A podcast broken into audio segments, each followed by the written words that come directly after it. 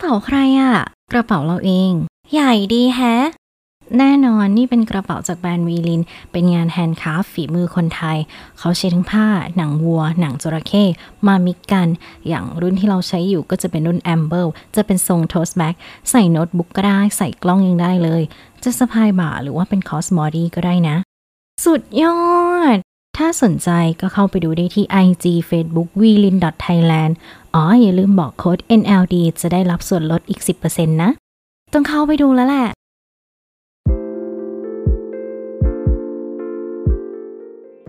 ขณะนี้คุณกำลังฟังไหนเล่าดีพอดแคสต์ในรายการ เราเล่าเรื่องกับดิฉัน หลีหลีนลินิพา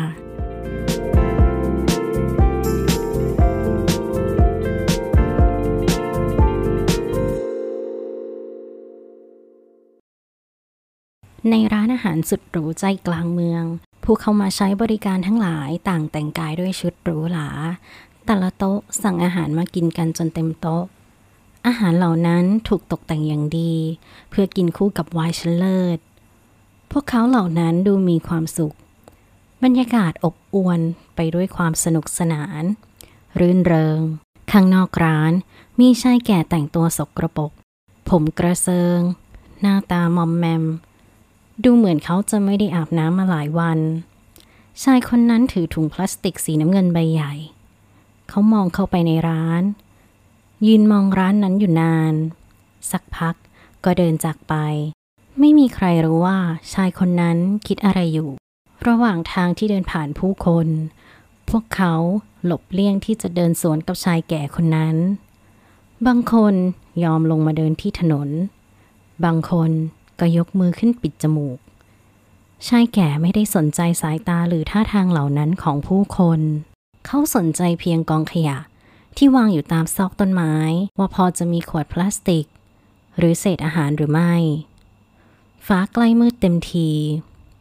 ในถุงขยะ เริ่มมีขวดพลาสติก กระป๋องน้ำแต่เขายังหาเศษอาหารไม่ได้สักอย่าง เขายังคงไม่ย่อท้อและหมดหวัง เมื่อเดินเข้ามายังตรอกที่ค่อนข้างคึกคัก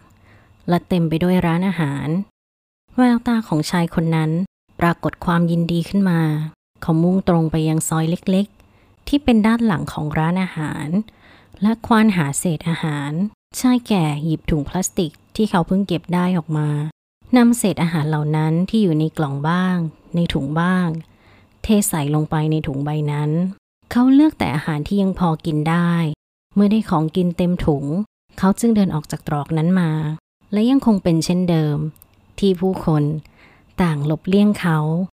ชายแก่เดินเลียบไปตามถนน ผ่านร้านข้าวไข่เจียว แม่ค้า เรียกชายแก่ให้หยุด และบอกให้หยิบข้าวกล่องไป มีลูกค้าซื้อไว้ให้กับคนไร้บ้าน ชายแก่จึงหยิบมาหนึ่งกล่อง แต่สายตายังคงมองเข้ากล่องที่วางเรียงรายอยู่ เขาอยากจะหยิบขึ้นมาอีกกล่อง แต่ก็กลัวแม่ค้าจะว่า มือดำค่อยๆ เอื้อมออกไปหยิบข้าวมาอีกหนึ่งกล่อง ด้วยกลัวว่าจะโดนดุดาแต่ผิดคาด แม่ค้าไม่ได้โวยวายใส่เขา ที่เขาหยิบมาสองกล่อง เขาได้ถอนหายใจอย่างโล่งอก ก่อนจากมาก็ยกมือไหว้ขอบคุณ เขาเก็บข้าวกล่องใส่ลงไปในถุงใบใหญ่ และเดินต่อไปจนสุดถนน ที่ฝั่งตรงข้าม เป็นสะพานยกระดับ ใต้สะพานนั้นมีเด็กหญิงและเด็กชาย สภาพไม่ต่างจากเขา นั่งเล่นกับลูกหมาสีน้ำตาลอยู่ ทันทีที่เขาไปถึง เด็กทั้งสองและลูกหมา ก็รีบวิ่งมาหาเขาอย่างดีใจ เขายิ้มให้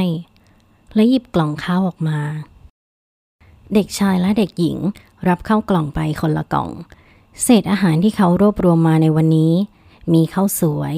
มีแกง เศษไข่เจียว มีข้าวเหนียว และกระดูกไก่ ชายคนนั้นแบ่งอาหารใส่ถุงเล็กๆสองใบ